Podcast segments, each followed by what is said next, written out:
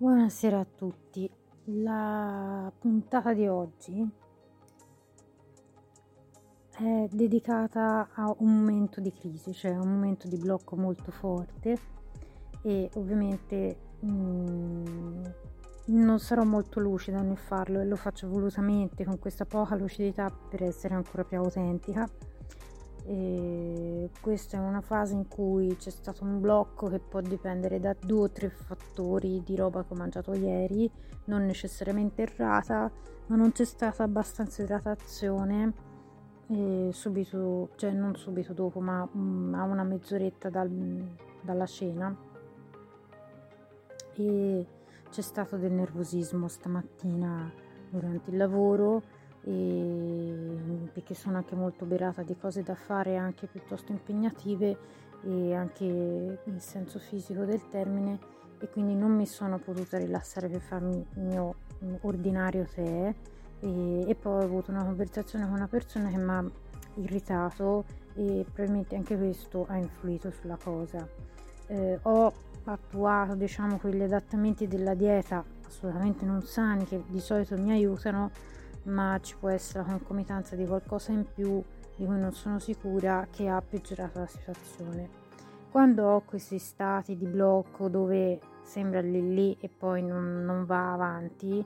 ehm, a parte idratarsi a caldo che va sempre bene,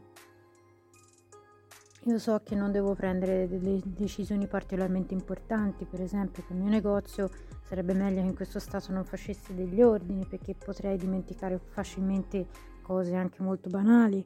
oppure fare lavori particolarmente meticolosi o pieni di dettagli. Sicuramente mi sfugge qualcosa perché sono molto molto molto più distratta di, che in una situazione uh, di stabilità,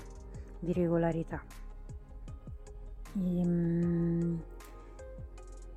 questo, mm, come dire, questa puntata vuole essere un po' uno sfogo per tutte quelle persone che hanno questi momenti in cui si sentono poco produttive, dove si sentono assenti, dove fanno questi errori banali e mh, mm, vorrei cercare di dirle di accettare la propria condizione perché tanto purtroppo ce la portiamo dietro. Ehm, per chi dovesse ascoltare e banalmente dire ma perché non tagliuzzi tutto e risolvi, non si risolve assolutamente niente, non mi farei mai tagliare un pezzettino di intestino, nemmeno pagata tanti migliaia di euro, perché l'intestino è um, un organo molto molto vivo ed estremamente recettivo.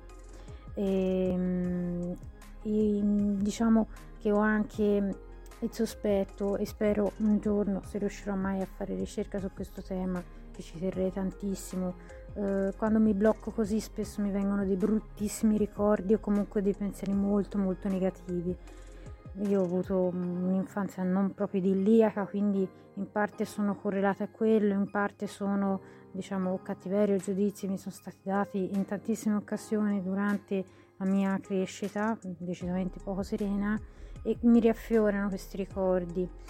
Quindi un'altra diciamo, cosa che vorrei fare da molto tempo sarebbe fare dell'agopuntura per cercare di liberare le emozioni negative che probabilmente stagnano nell'intestino, ma su questo poi spero di coinvolgere eventualmente un agopuntore che possa approfondire meglio. Mm, io riesco a parlarne di queste cose perché sono in una forma di dolico colon non grave io mi sono salvata da sola, ringrazio di essermi studiata questa dieta e questi episodi sono molto molto rari nell'anno, quindi ora ho una qualità della vita mo- molto stabile, cioè posso stare bene tranquillamente per diversi mesi, mh, mm, tranquillamente, e, mh, mm, però ogni tanto mi succedono eh, in Italia è particolarmente facile se uno sgarra la dieta a volte ci sono magari introduzioni di alimenti nuovi o cose del genere